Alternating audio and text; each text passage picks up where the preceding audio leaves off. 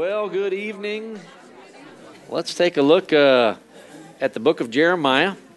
Uh, let's open with a word of prayer. Ask God to bless our time.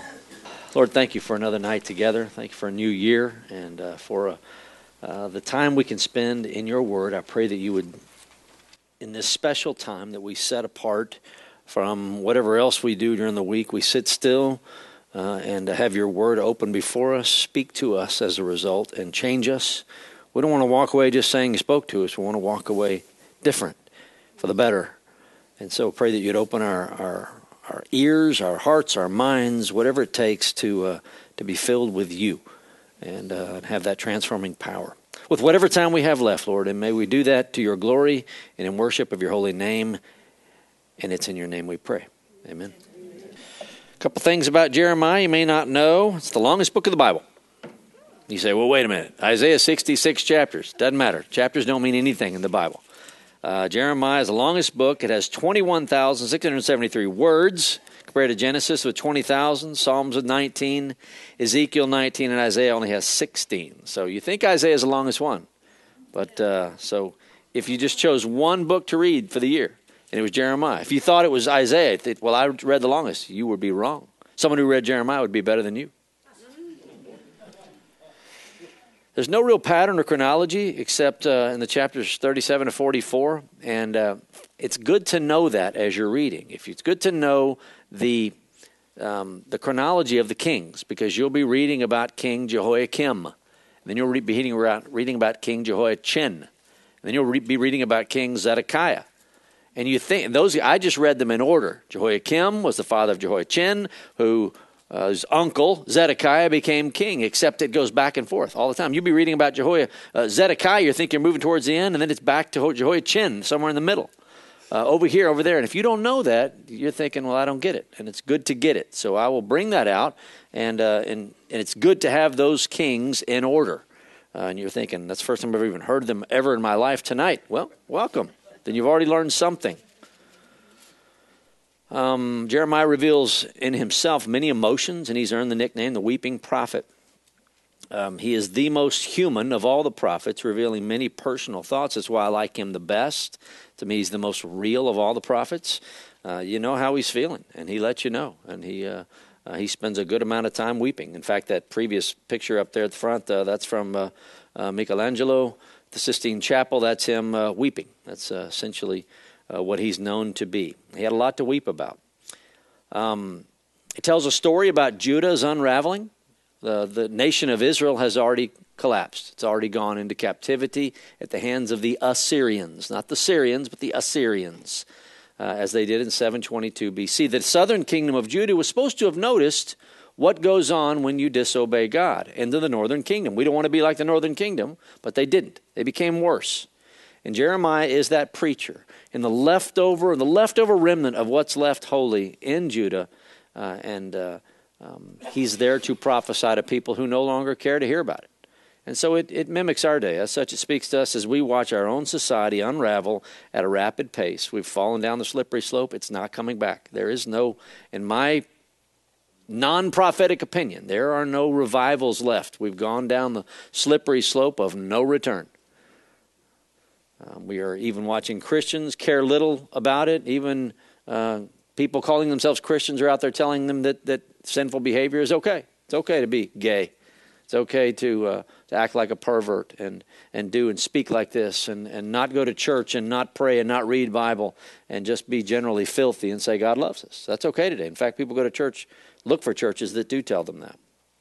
Jeremiah lived in a time very much like our own when folks no longer think God matters for daily life living in sin, even winking at it, encouraging it. It's amazing people today, especially you young folks, you Gen Zers, who think it's okay to have sex before marriage. Everybody does it. To live together and check things out before you get married, it's not. It's always been uh, a sin. It always will be a sin. It's punishable by death.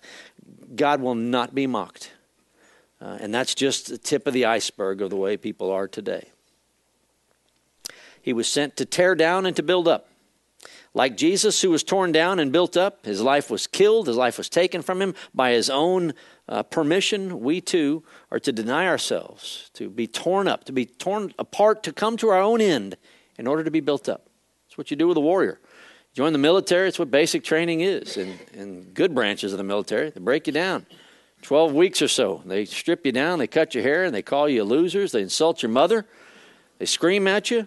They break you down to build you up. Break you down to build you up. And that's what God tells Jeremiah he's going to do. So the day has come upon Israel, the final last days, and Jeremiah is that preacher. I would say any preacher who lives in the modern world is at that point today. We live in a world where we're at the end, I believe, at the end of, of, uh, of all things good, and there's a few of us left to preach the good news and, uh, and catch the garbage for it. We would love to think there's going to be a revival, and some of us are arrogant enough to think that God has sent us to make everybody wonderful and happy, but God just might be using us to just uh, uh bring all the more judgment on those who refuse to repent.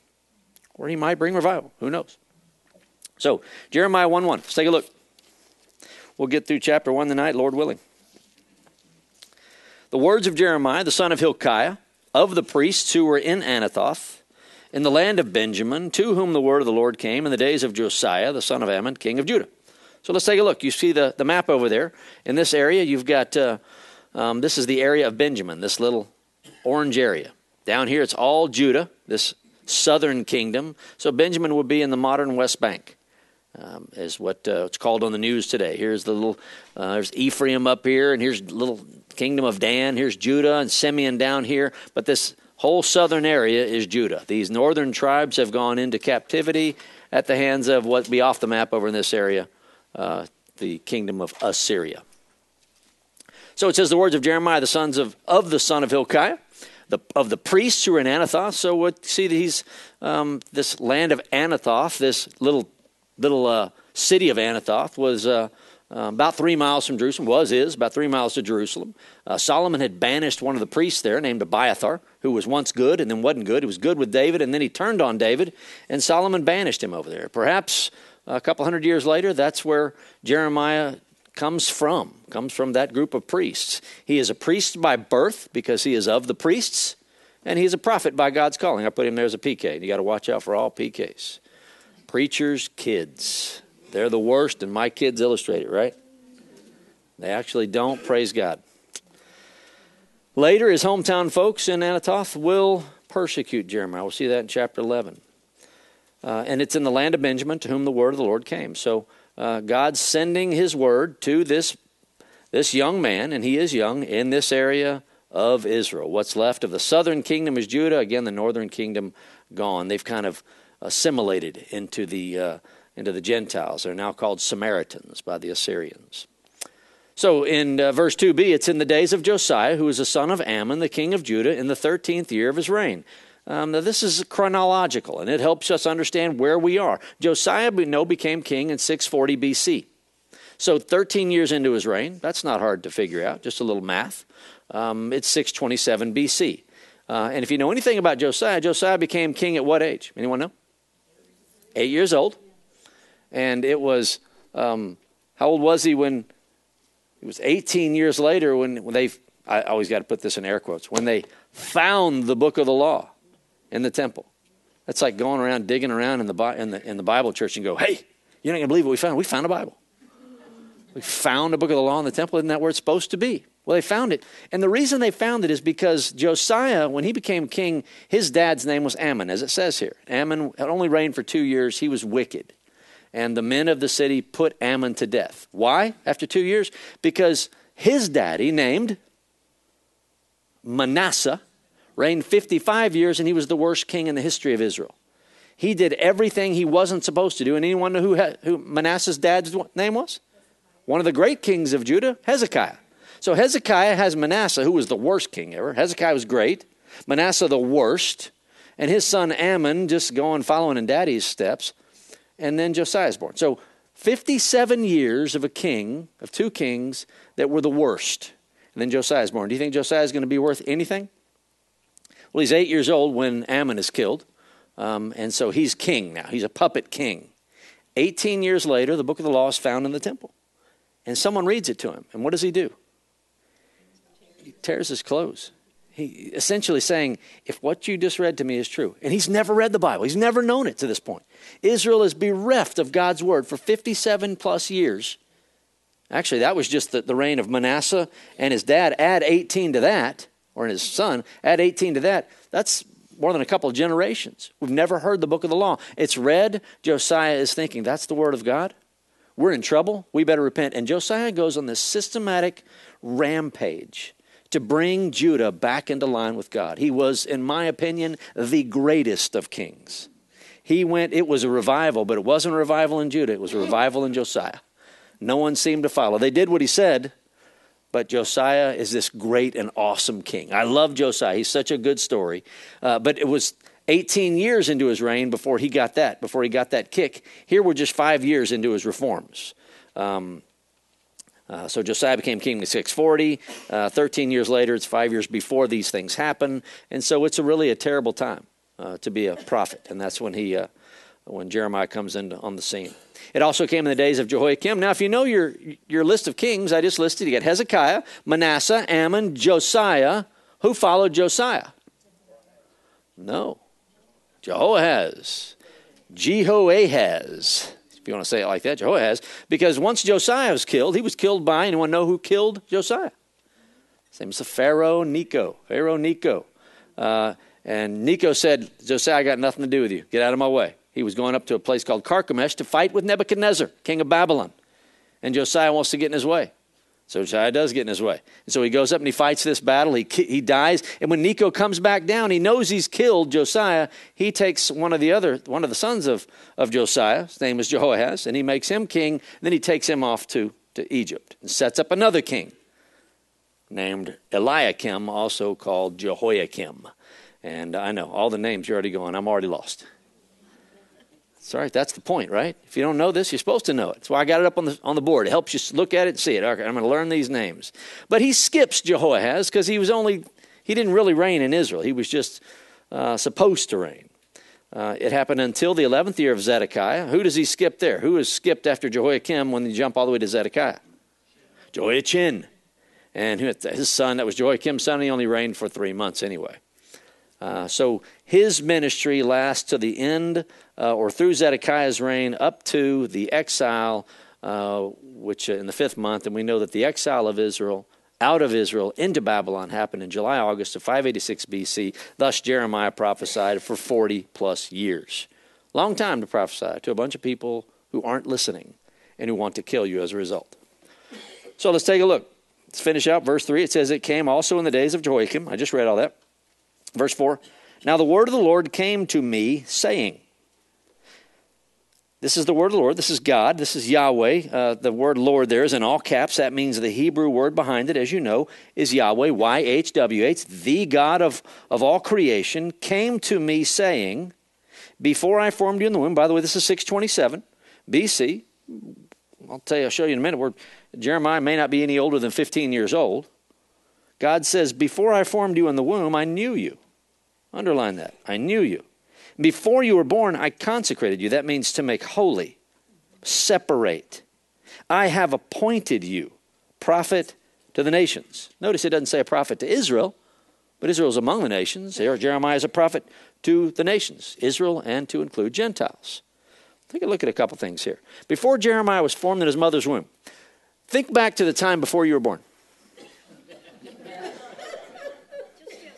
Yeah, you know, I was the other day, I was looking over my, my diary of the, the day I was born. And, you know, because I kept a diary, you know, of every day I was born. Day two, still tired from the move. Sorry, that's, I stole that joke from Steven Wright. That's not my joke.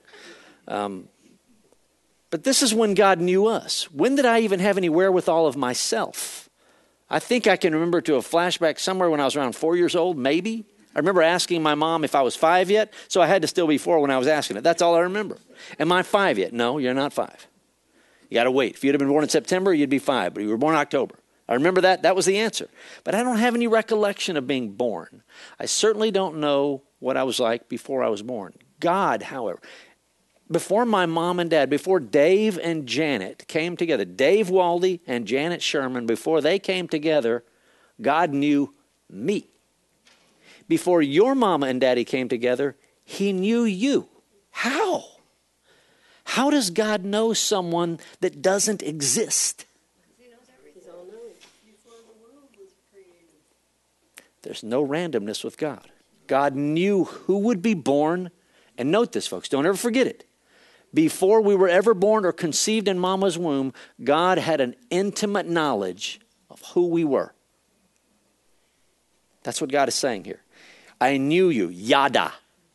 Yada is also a word used in the Bible, believe it or not, for sexual intercourse. It says where Cain knew his wife, a euphemism, as it were. Doesn't want to say he had sex with his wife, he knew his wife. It speaks of intimate knowledge, an intimate union. God had an intimate knowledge of his people. Does that remind you of uh, those whom God foreknew, he also predestined? Foreknew? This is God foreknowing, having, he knows all people, but he has an intimate knowledge of his own. It's an intellect, beyond an intimate intellectual knowledge, but an intimate knowledge. Close personal relationship with us before we're born. Before Jeremiah was born, he was also consecrated, kadash, uh, set apart to be made holy. We would call sanctified from the New Testament. Before he was born. God already had a plan for him before he was born.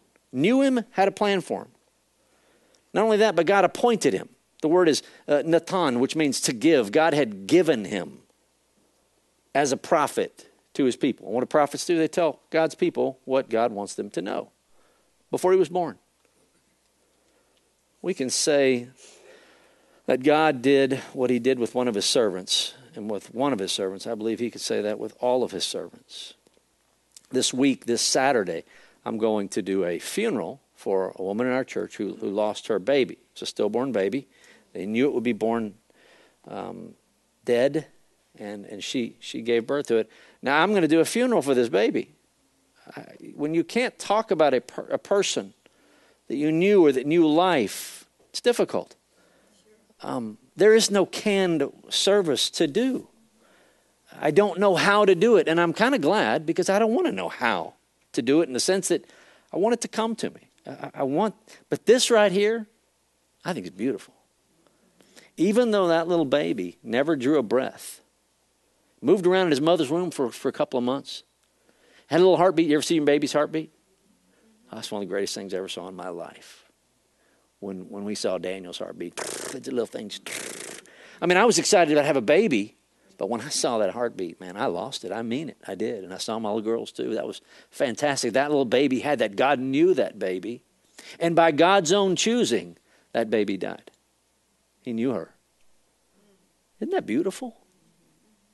How do people live without understanding that God is in sovereign control of all things, even when we're not? Jeremiah's response when God tells him this. So imagine that God comes and tells you what he just told Jeremiah. What are you going to say? Yeah, Lord, I've been waiting for you to come to me. I've been waiting. I knew this about me, but uh,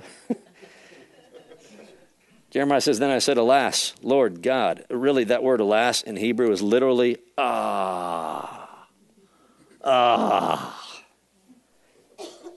Some of your translations might say, Ah, sovereign Lord.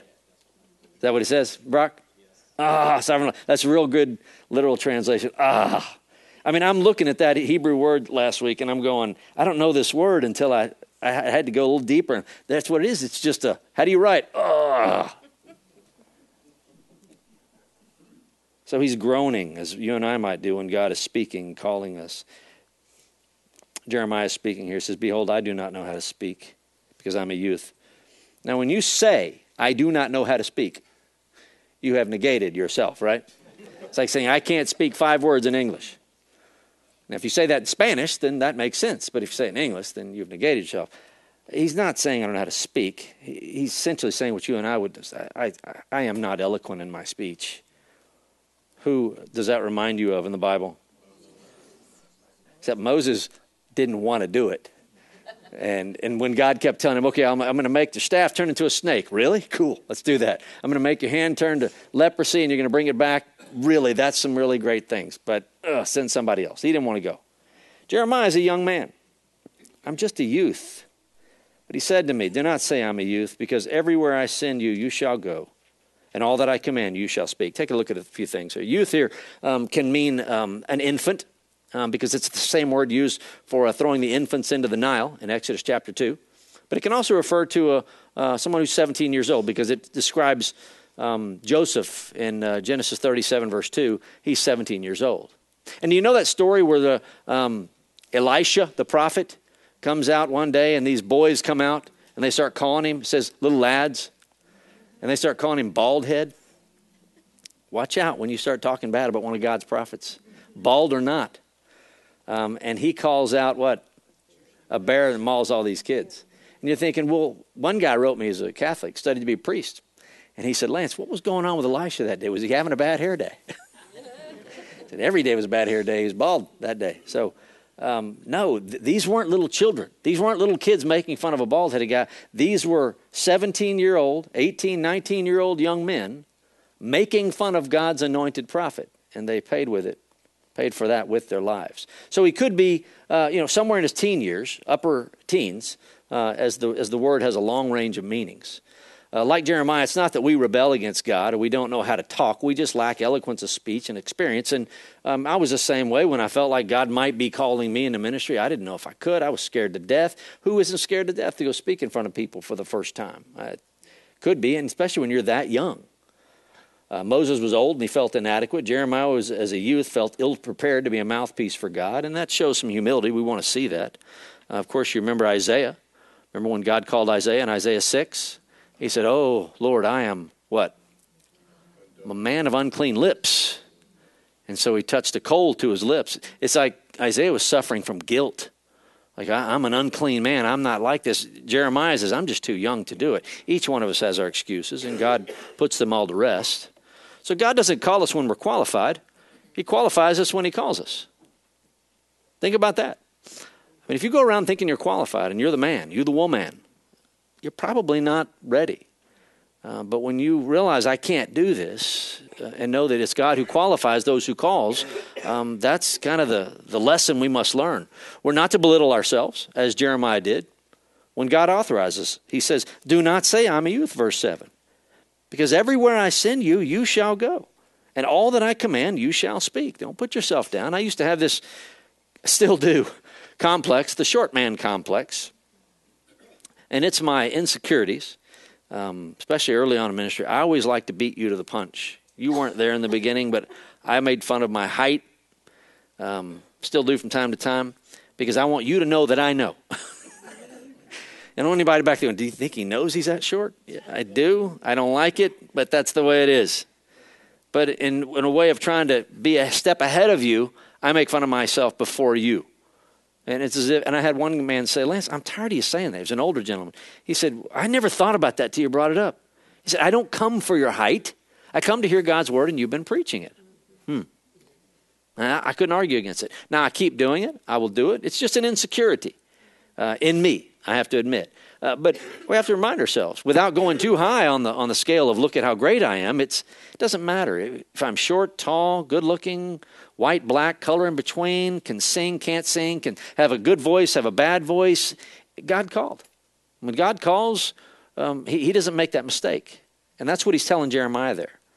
We're qualified as mouthpieces of God when we actually speak for God, not from our own minds. That's what a prophet is one who speaks and says, Thus saith the Lord, in King James English. You can say it in other English if you want. Jeremiah feared people, knowing how the truth would lead them to try to kill him. He lived in the land, he knew. If someone told you, Hey, I want you to go out, I want you to start a church, I want you to go down the street, I want you to start a church, I want you to open up a Bible and start preaching the word. If you know the society around us, you know that that's, that's not going to be an easy task. Um, if you're called to go start a megachurch and go say nice things and, uh, and have a big stage and have a mud wrestling place in the front and, and invite some, uh, you've got a, a, budget for inviting mega speakers to it, you might build a big church real quick. But if it's just you and a little pulpit, a little Bible, it's probably not going to take off. Probably not going to take off. Jeremiah knew what the people would think of him. He was scared out of his mind. The task of a prophet, or any Christian for that matter, is to know and speak God's words. We go where He commands, and we speak what He says to say. That is our task. That's what God has called us to do. In verses 7 and 8, note there where He says, But the Lord said to me, Do not say I am a youth, because everywhere I send you, you shall go, and all that I command you, you shall speak. Do not be afraid of them, for I am with you to deliver you, declares the Lord. I started thinking, that sounds like the Great Commission. Go preach the word. So, what does Matthew 28 19 say? Go therefore, make disciples of all nations, baptizing them in the name of Father, Son, Holy Spirit, teaching them to obey all that I've commanded them. What? I am with you always. It's what he says to Jeremiah. Same thing. Go do what I said. I'm going to be with you. I know you're scared. I'll be with you, and I will not abandon you. It's what he tells Moses too. I think every everyone who would set out to do such has to be reminded of that. I have to be reminded of that. Sometimes I'm overwhelmed at what at the task in front of me and what's there and who am I to stand up and tell you what God's word says? Who am I to tell you how to live your life based on what God's word says? Well, this is great. This is why I love Jeremiah. I think that a good portion of my ministry and why I became a preacher is because I started reading Old Testament prophets, and Jeremiah is one that always stuck with me. I just love the guy. He goes and does what he does. It just always impressed me. Uh, and so I go back to this book. I don't know why I haven't taught it sooner. Verse 9. Then the Lord God stretched out his hand and he touched my mouth. Remember, he did sort of the same thing with, with Isaiah, except he was cleansing Isaiah's filthy mouth. Here he's it's probably a vision because God doesn't reach out and touch quite literally. Uh, it's more of a vision where he sees God touch his mouth. And the Lord said to me, Behold, I have put my words in your mouth. I put my words in your See, I have appointed you this day over the nations and over the kingdoms. I think it's seven things here to pluck up, break down, destroy, overthrow, to build, to plant. That's six.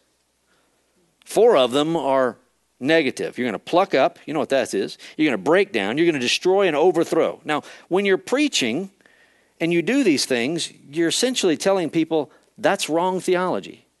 How many people love that?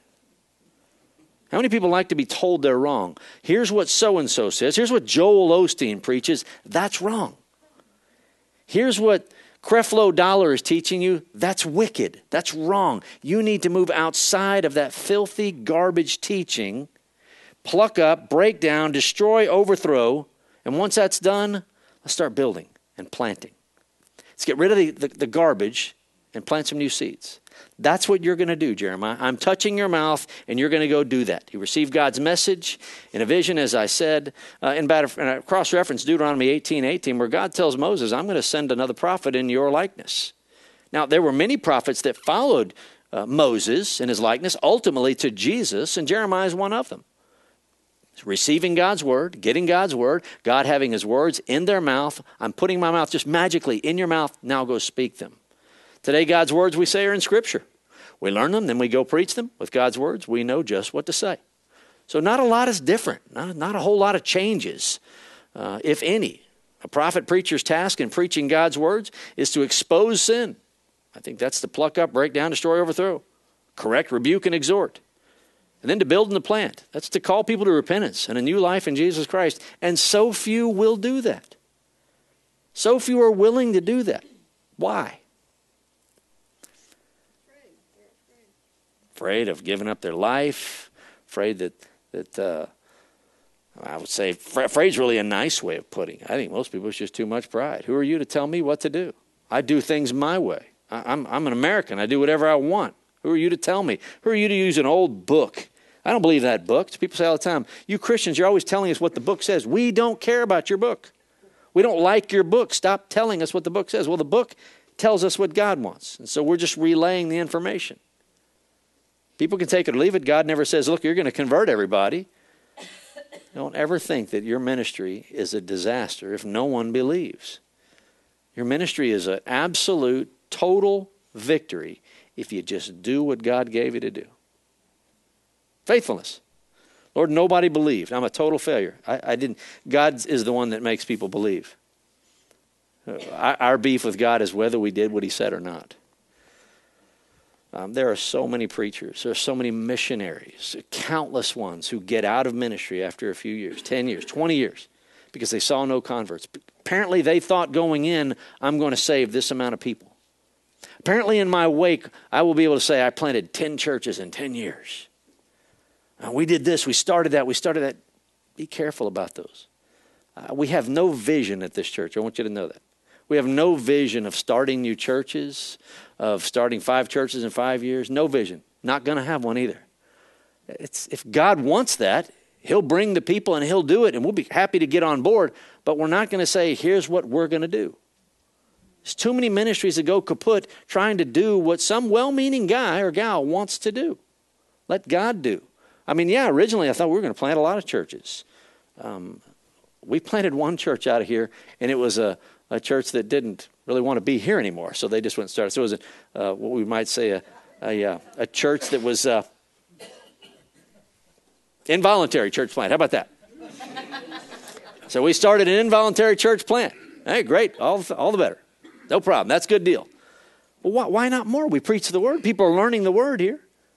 What about all the churches in the last 23 years that have just go up and down Mueschke Road that used to be there that aren't there? Or that are there that don't have the pastor that was originally there? Didn't happen. So you see, churches go out today and they say, We're going to start 10 churches in 10 years. Let's choose you, you, you, and we'll have this big fire up session. All right, who wants in? Let's do it. Let's beef you up with a bunch of Bible, and then you can go out and you'll set the world on fire. And people jump onto that bandwagon, but they're not called. Within a year or two, they fizzle out. The church is gone. They weren't called. I found that there's just not that many who are called to do this task. And the ones that think they are, many that think they are, are not, because they get into it thinking that God is going to somehow bring revival through them, set the world on fire. When it doesn't happen, they're disillusioned. Jeremiah is plainly told. Here's what you're going to do. And back over here, back in verse 8, don't be afraid of them, which implies they're going to be out to get you. I am going to deliver you, which implies they're going to come after you. I'm going to deliver you. It doesn't say, don't be afraid, I'm going to make your ministry great and you're going to be the most famous man ever. It doesn't say that.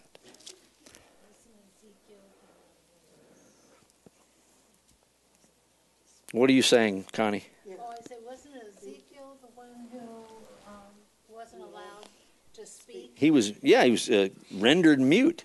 He had to act out all of his sermons. And God didn't care. He said no one will listen to Yeah, yeah, and you're going to act it out. And top of that, I'm going to take your wife from you. Right. And he doesn't say, and I'm real sorry. And, and, and, I, and I know you're hurting. He doesn't say those things. He tells him, get it out, and you will have a straight face. Do what I said. Verse 11 The word of the Lord came to me, saying, What do you see, Jeremiah? Now the ministry's already started. It's like Jeremiah didn't get a chance to say, Can I go home and pray about this? Here you go. I've got a vision for you. What do you see? Jeremiah said, I see a rod of an almond tree. And the Lord said to me, You have seen well, for I am watching over my word to perform it. Well, that's an interesting one. The almond tree was named the awake tree. Bet you didn't know that. In Palestine, it's the first tree of the year to bud and bear fruit. It blooms uh, preceding its leaves. There's a bloom prior to its leaves, and it blossoms in late January, signifying the coming of springtime. Okay, that's what the almond tree is. Beautiful tree.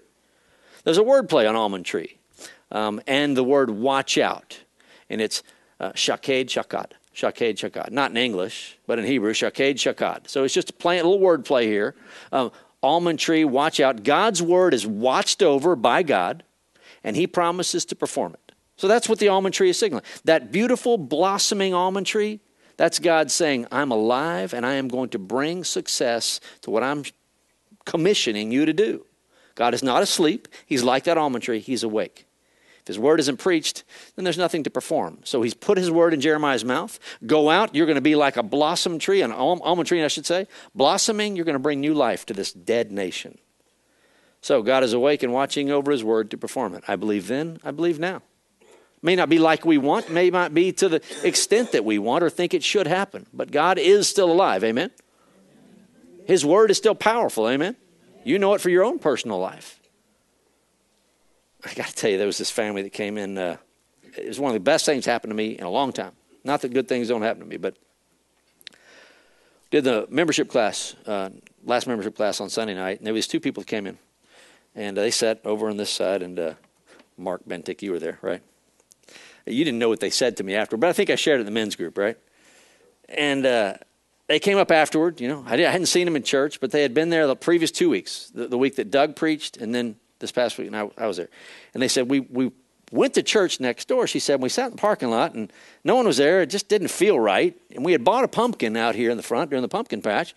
She said, and we decided, well, let's just go to this church. She said, we knew nothing about it whatsoever. And that was a week Doug preached. And they, they came in and they were astounded. Now, by their own admission, they're Pentecostals. Um, they're used to jumping around in their own admission. She speaks in tongues, jumping around and running around in crazy charismatic church. And uh, she said, I, I, admit that. And she said, I grew up in a church like that. My parents were that way. And she said, my parents are alcoholics on the side. She said, so I see there's, there's a disconnect. And she said, and we'd never been in a church like this. She said, and when Doug said, turn the page or turn to such and such, she said, all we heard were pages rattling. She said, we've never heard that in our lives. Both of them are standing there over me just grinning ear to ear. It's not just her or him, they're both doing that. They weren't even supposed to be, hadn't even planned to be here. And then, now Doug, as we know, is a, fire, is a fiery, nice man. Then Lance comes in. And they hear me speak. And they're still not dissuaded. They're all the more excited. They had no idea why they were here. They were on cloud nine at Harvest Bible Church. And I said, We sing three songs. Oh, we stay in our chair. And they said, It was fantastic. And they're used to all the other. She said, We've never seen anything like that. I said, How about that? I was so excited. When God's word is preached and God's people hear it, those that He knew intimately before they were ever born, something amazing happens. Yes. It's like mixing chocolate and peanut butter. it all comes together. Remember that. Verse 13. Word of the Lord came to me. So he sees an almond tree the first time. And God is essentially saying, I'm watching over my word to perform it. Word of the Lord came to me a second time saying, What do you see? I said, I see a boiling pot facing away from the north. Now, what he's going to see is this boiling pot in the north. Anything north of Israel is, you know, this direction. Um, and what's coming upon Israel is, I'm going to, because it's the direction's this way, it's east. I mean, this is going to be east to me. But east of Jerusalem is the nation of Babylon. Assyria has gone out of business. The Babylonians are now the world dominating power. So if they come attack Jerusalem, they're going to come from the east. I know that's west to you, but it's going to come from the east. The only way it comes from the north is if they take the trade routes up the Euphrates River. No one comes across that Arabian desert, not with an army. No, there's no water. Everyone goes up the Euphrates and comes down from the north, all of them. And that's what the Babylonians did. This boiling pot is a pot of judgment, and it's pointing away from the north, meaning all the contents of it are about to pour into Judah. And the contents of it are God's judgment. So, what do you see? I see a boiling pot facing away from the north. Then the Lord said to me, Out of the north the evil will break forth on all the inhabitants of the land. For behold, I am calling all the families of the kingdoms of the north, declares the Lord. And they will come, and they will set each one his, his throne at the entrance of the gates of Jerusalem, and against all its walls around about, and against all the cities of Judah. Now, when you are a pagan nation and you come and you sit at the city gate of Jerusalem, that's where the judges sit, at the city gate. When a pagan nation comes to do that, it would be like saying, okay, um, an entire woke crowd is going to come into Harvest Bible Church, and they're going to come into the church and they're going to push us out and they're going to move into our offices. ISIS is going to come in and they're going to move into Harvest Bible Church. That's what this is saying, essentially. They're going to come in at the throne of the entrance of the gates of Jerusalem and against all its walls round about, against all the cities of Judah. Verse 16, and I will pronounce my judgments on them concerning all their wickedness, whereby they have forsaken me and have offered sacrifices to other gods and worshipped the works of their own hands. He's not talking about the, the enemies. The enemies are going to come into town and foist themselves upon God's people for, because God's people have been worshiping other idols. It's boiling pot tilting away. You see, God is summoning the peoples of the north. Uh, he's setting up their thrones in Jerusalem's gates, indicates their sacking of the city, which was fulfilled. Jeremiah records it in chapter 39, beginning in 605 BC. And then in verse 17, to the end, is God says, Now gird up your loins and arise and speak to them, which all, all that I command you, which gird up your loins. If you have an NIV, it says, Get yourself ready. And I just translate it, put on your combat fatigues. We got a war to fight. And it's not literal, put on your, your combat fatigues. It's take those words I just put in your mouth and go fight the spiritual battle. Gird up your loins and arise and speak to them all that I command you, all which I command you. If God has given us His Word, look at that book. That's pretty thick. I've got it rolled in half. That's a big book. I've spent 23 years here and I'm just about to finish through the New Testament. Just about to finish the New Testament. I've gone a good ways in the Old Testament on Wednesday nights, and I mean, I'm here. I got to keep going, right? If we got to repeat it or do it again, we'll do it again. Or maybe God takes me. I don't know. I hope it's the, the latter, but there's a lot to be taught. It's taken a long time to do it. And if I get to go through it again, I'm going to be all the wiser and I get to go through it again. Gird up your loins. There is a battle to be fought, and it's the battle against lies. And those lies are getting more and more prevalent. In fact, it's no longer uh, about, hey, let me correct your lie. It's people saying, I don't care what the truth is, I want to believe my own lie. I saw a picture the other day. Someone had painted a cow with stripes and said, Is that a zebra? Does painting a cow make it into a zebra? That's absurd. But there are people out there today that will say, I'm a woman, but they would never admit I'm a woman and know what a woman is. But I say I'm a man, therefore I'm a man, and they believe it.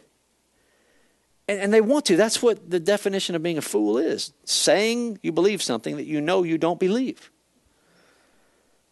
There's a battle to be fought, there's a war, and it's against the lies. Where it says here, look at what uh, God does with, with uh, Jeremiah, does a similar thing to Ezekiel. Uh, middle of verse 17 do not be dismayed before them, for I will dismay you before them. Now, behold, I have made you today as a fortified city, you as a fortified city, and as a pillar of iron, and as walls of bronze against the whole land of the kings of Judah, to its princes, and to the priests, and to the people of the land. That's who's against him. It's not going to be the people in a little podunk town. It's the princes, it's the priests, it's the kings. They're going to be against you. Look over, if you will. It's just one, uh, you'll have to go through Lamentations, We do Ezekiel chapter 3, verse 2. what God does with Ezekiel. I love this. It's what God has to do with all of us, especially those of us who've been in this for as long as I have. Um, Ezekiel chapter 3, verse 2.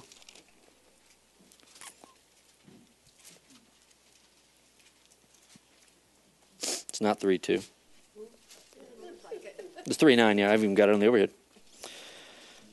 God says to Ezekiel, He said, like emery, harder than flint I've made your, your forehead. I've made you the hardest headed guy in town. Do not be afraid of them or be dismayed before them, though they are a rebellious house. God has to do this to preachers. He has to make us, he has to put a big, huge callus over this area right here. And people don't like that. People don't people want a soft spoken, kind, gentle, and we're supposed to be that way. A shepherd is supposed to be gentle. And it's got to be balanced with all of the garbage that comes the way of a prophet the, the death threats, the hatred for just teaching the truth. God says He's got to make him that way, as He made Ezekiel. I've found what God has had to make me through the years, and, and I don't always like it. I don't, I don't like the way I sound. I don't like the way I sometimes feel when opposed but this is what God has to do. What if you came up and you said, Lance, I got a big problem with you? Okay, I'm sorry. I'm, I'm sorry. What can I do to change and please you? How would you? I'm sorry. You, you, you don't, I don't like the way you talk. You need to put that Bible down. That offends me. Okay. But people have said that. That offends them when I hold it like that. I've been told that once. Yes. Um, or, or, Lance, you talk. It's not what you say, it's how you say it. Oh, I'm sorry. How should I say that? Lance, don't say the word stupid. Okay, let me write that word down. I can't write that anymore. A whole list of words I can't say. Let me just tiptoe around and make sure everybody's happy. Now, there's some of that is wise, uh, no doubt. Um, there's some very wise critique that should be offered. If you if you feel like you're led to do that, then do that. I'm not going to make fun of you or or blow you off, but there are some things also that you go, you know what? Um, just let me let me. This is my personality is Lance Waldie. A lot of rough edges that God continues to smooth out, but let that flow out that way. I can't be anything but me. You should be more like David Jeremiah. Now, that's a kind gentleman. I love David Jeremiah. He, he knows how to say all the right things just the right way. I'm not that smooth. Good, no one amen that. But uh, there are some I would love to be just like, but then I think, Why? I've got to be me. I can only be me, as Jeremiah could only be himself. And this is what God made him. In other words, Jeremiah, you're going to have to stand up. You're going to have to stand up and fight hard, and I'm going to make you like walls of bronze. You know, I was at the, uh, um, Cheryl and I actually both got to visit the Museum of, of Natural History in uh, London. And uh, one, one of the things you'll note there is, is the gates of Assyria. The gates of Assyria there, or the doors. Um, and they're made of wood and they're overlaid with bronze, but they're not, they're not that spectacular. They're just made of wood and overlaid with bronze. God's going to make Jeremiah not like those, powerful as they are, sturdy as they are. You're going to be bronze through and through. So when I read that, I thought about that. You're going to be solid bronze. Nothing is going to knock you over. And, and I love that because that means he doesn't say at some point you can only take so much and you're going to be gone. No, you're going to stand strong through it because I'm going to make sure that you do. Why would God make sure that you do? Because we speak his words. When we go off and we speak someone else's words, whew, timber, you go down. Speaking of those princes, priests, kings, verse 19, they will fight against you, but they will not overcome you. For I am with you to deliver you, declares the Lord. I am with you.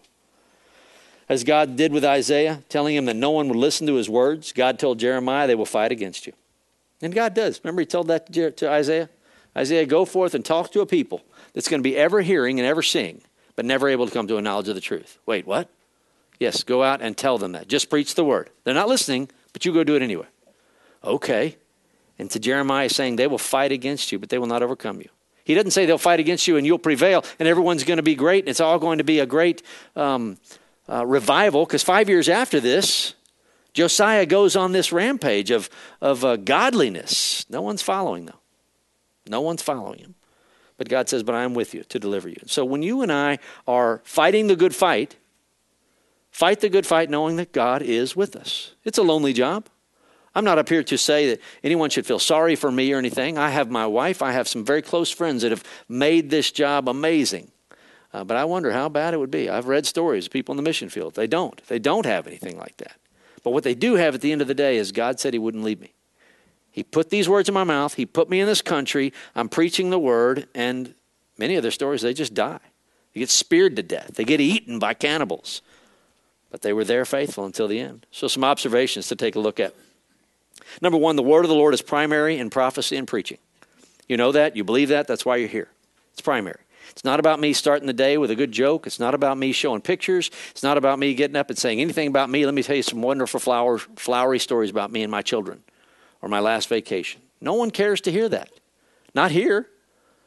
Why would you? We're here to hear God's word. That's the primary that's the primary food that we give. That's what Jeremiah was to give. Though it's popular to think of prophets as merely predicting the future, truly they just speak God's words. Very little prophecies out of these prophets, Old Testament, New Testament, is here's what's going to happen in the future, other than you need to repent or judgment is coming in the future we see that a personal relationship with God takes place prior to the womb and inside the womb. Truly, God foreknows those whom He has predestined. This passage doesn't teach that we can't have abortions. We don't need a passage to teach us that's wrong, do we? I mean, do we need one that says, Thou shalt not kill a baby? And we already have that, the commandment, Thou shalt not murder. Of course, we have people going, That's not a child or anything, and that's not, it's not a life. Okay, well, they know it is. But this passage is, I think it's better than that. It's beyond that. It's God knows us. He knows us before we're born. Before we're, I mean, in other words, there are people right now that have not been conceived yet because their mom and dad haven't even fallen in love yet, and yet God knows them. Why is God slow about his coming? Because among all the, among all the ones that God knows, and I'm painting this, among all of them, there is a certain amount of them that are called the elect children of God. And God has to wait for them to be born and then reborn in Christ before he can return. Why is God delayed? They haven't been born yet. I don't know. Maybe they all have, and God's coming back tonight. Maybe there's a there's a woman in the hospital right now who's waiting to have a baby, so that God that baby can be had, and God can come back the way. It's all happening the way God would have it. He knows those before they're ever born. You and me as well. We can tell our children that God knows them and loves them. How special that truth is for mothers who have lost children, either in childbirth or childhood, or even an abortion. We do not choose God, He chooses us. Not only our salvation, but our vocation. You think, well, I don't know what I'm going to do. Well, God does. And God puts it in you. I didn't know I was going to be a preacher. That's not what I set out to do. I was going to be, number one, a professional golfer. And then God said, no, you're not. I learned that later. You, God finally said, you don't have the talent. and then I was going to be, um, I wanted to be a, a police officer. I studied criminal justice. I'm going to be a police officer. That's, that interested me. And a criminal justice degree and a master's degree later, God said, No, you're not. Okay. I didn't want to be a preacher. I'd been a youth minister. I didn't want to go back to that. That wasn't a good experience. And it comes along. No one says, I want to be a preacher one day. That sounds like fun. But the way things kind of fell, fell into place, that's what God knew that. He knew that from the beginning. My mom and dad would look at me and go, Where did you come from? Dad wasn't a preacher. There were Sunday school teachers. No one was like that. No one's, I don't know. That's just the way it happened. God chose that. I didn't have that experience like Jeremiah, but that was going on behind the scenes. And in my own story, uh, it would be, I mean, I, I, can tell you that I had one guy tell me at Cypress Bible Church, he, he heard me preach one time. I was preaching at a downtown mission in Houston, and we were there with our class, and he said, Lance, I had my whole class praying for me to find a job, needed a job. And uh, uh, he heard me preaching. he said, I don't know why we're praying for you to get a job. You've missed your calling. What, what do you mean? Never occurred to me. And I kind of blew that off. And then I heard it two more times in the next month from random people. Ding, ding, ding. Maybe that's where God wants me. Maybe. I mean, it didn't fit in Scripture or anything. It's not as good as Jeremiah's, but that was mine. Yeah, Charlie? I was wondering, because God has chosen us, are we born knowing right from wrong? Yes, everyone's born knowing right from wrong. It's inherent, inherent, inherent, inherent. Yes, even those un. That's why they're held accountable. Even unbelievers are held accountable for for right and wrong. Yeah, it's written in the heart. The law is written in the heart. We know it's wrong. The only way to recognize God's call in our lives is to be about the tasks He's called us to do: study, prayer, repentance, worship, giving, serving. If you don't know where God would have you be, just be about the task of that. God will show you. When God calls us into service, He doesn't take no for an answer. False humility is really just a lack of faith. I'm no good at that. I'm no good at that. Neither am I. Well, seven and a half years ago, we came to a point in this church where I had to be the music leader. I had to be the music leader. Really? That, God, you can call me to that? Uh, yeah, I did. It was me, and it was Lauren McDonald, and it was Christina Pinkarina, and us. John Zelmer at the back telling me, put your mouth on the microphone and sing. I don't want to sing. That's not what, but that's what I was called to do for that year. I had to do it. I had to break out my guitar. I had to learn a few things. This is what this church needs. Lance, do it. Quit your yapping. Okay. All God's servants are immortal until their service is complete. We don't stop speaking until we're slain for speaking. Doesn't end. Even if there's a retirement, it doesn't mean a pastor can't retire. But all of us, we are immortal until our purpose on this earth is up. Sometimes that's early in life for people, sometimes it's very late. John Calvin says this We learn that strength shall never be wanting to God's servants, while they derive courage from the conviction that God Himself is the author of their calling. For God will then supply them with strength and courage invincible, so as to render them formidable to the whole world. But if they are unhinged and timid, and turn here and there, and are influenced by the fear of men, God will render them base and contemptible, and make them to tremble at the least breath of air, and they shall be wholly broken down. Hmm. Almost done. When we speak God's words, it's not God speaking. Peter says this. He says, Prophecy, no prophecy of man has ever had its origin in the will of man, but men spoke from God as, he was, as they were carried along by the Holy Spirit. That's what the Bible is. Um, we get our prophet. Today, people go, I'm getting a prophecy from God. Here, here it is. Well, if it's not in the Bible, if they're not quoting the Bible, then tell them to hush. I mean, think about it. You can either, you can only either add to the Bible. Can you do that? Take away from the Bible. Can you do that? What else are you doing except quoting the Bible? Don't listen to anybody who says, I'm getting a word from God. People do it all the time. People go to those churches. That's what they want. Peter is saying all prophets got it from the Holy Spirit. You and I get ours from the Holy Spirit because he's the author of the Bible. Courage and strength come from the Lord. We, as his servants, don't use self talk. We use God's word, which turns us into a bronze wall, a fortified city, and an iron pillar. That's, I think that's, that's that way. I'm going to preach the word, I'm going to do that, and, and that's, that's going to be what I'm going to stand on. A lady called me and told me it was my first funeral I ever did. She said, Look, I want you to bury my dad. She said, uh, It was first funeral. I didn't know her. The pastors of Cypress Bible Church couldn't do it. They gave it to the intern. And uh, they laughed at me, no doubt. And she came in and she said, My dad wasn't a believer. We know he wasn't a believer. Everyone who knew him knew he wasn't a believer. She said, I just want you to share the gospel. I said, Did he have any friends? Yeah, none of them are believers. And his son, by the way, will be in the front row, and he's an atheist. Thank you. Okay. I was scared to death. I was. I mean, I, it's my first one. I didn't even know how to do a funeral per se. And I'm just get up and boldly speak the word. I remember seeing a woman come in that I knew, and it gave me energy. Just there's somebody out there that I know. Um, she was a friend, and anyway, I just did. And that guy was sitting in the front row, right where Linda is, and he was squirming. He didn't like it at all. And I just got bolder and bolder as he as he squirmed, thinking he was going to jump up and hit me the whole time I was doing this. I wasn't.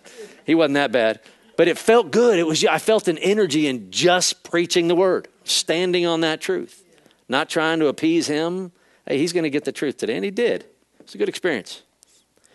If you're like the people of Jeremiah's day, you stand under the boiling pot of divine judgment, waiting for a prophet of God to deliver you with the truth. And for those of you who read John Bunyan's Pilgrim's Progress with us this past year, two last points. In Pilgrim's Progress, Christian, who's on his way to the celestial city, is met by Mr. By-ends. He's a man who differs from what he calls Christians of a stricter sort. You know, Christians of a stricter sort, those people who go to Bible church. He's a fair weather believer who will not be bothered with the demands of discipleship. He is not willing to hazard everything for God if that is going to include any suffering. He says, We never strive against the wind and tide. We are always most zealous when religion goes in his silver slippers, which is a way of saying when it's really convenient to us. We love much to walk with him in the street if the sun shines and the people applaud it. We like God when the day is sunshiny. Christian replies to Mr. By-ends with words that apply to Jeremiah and everyone who stands with Jesus Christ for the gospel. Christian says this If you will go with us, you must go against wind and tide, the which, I perceive, is against your opinion. You must also own religion in his rags, as well as when in his silver slippers, and stand by him too, when bound in irons, as well as when he walketh the streets with applause. In other words, we stand with God on good days and bad days, when things are going in our way, when we're healthy and wealthy, and when we have nothing, and when we're at the end of our rope like Job was and he had lost everything. We say at the end of our rope, as Job did, Naked I came from my mother's womb, naked I shall return there. The Lord gave, the Lord has taken away. Blessed be the name of the Lord. Let's pray. Lord, the call of Jeremiah, I pray that we would take it to heart. All of us are called. The breath that we have is from you. The air that we breathe is your air. The space that we take up is your space. The body that we have is made by you. May we live to glorify you, giving it everything we have, knowing that you made us, you put your words in us. May we be faithful to death. May we long to die being faithful. We will die. May we die being faithful. And if you return while we are still here, may you find faithfulness in us. In Jesus' name we pray. Amen. You've been listening to a sermon by Dr. Lance Waldie, Senior Pastor of Harvest Bible Church in Cypress, Texas.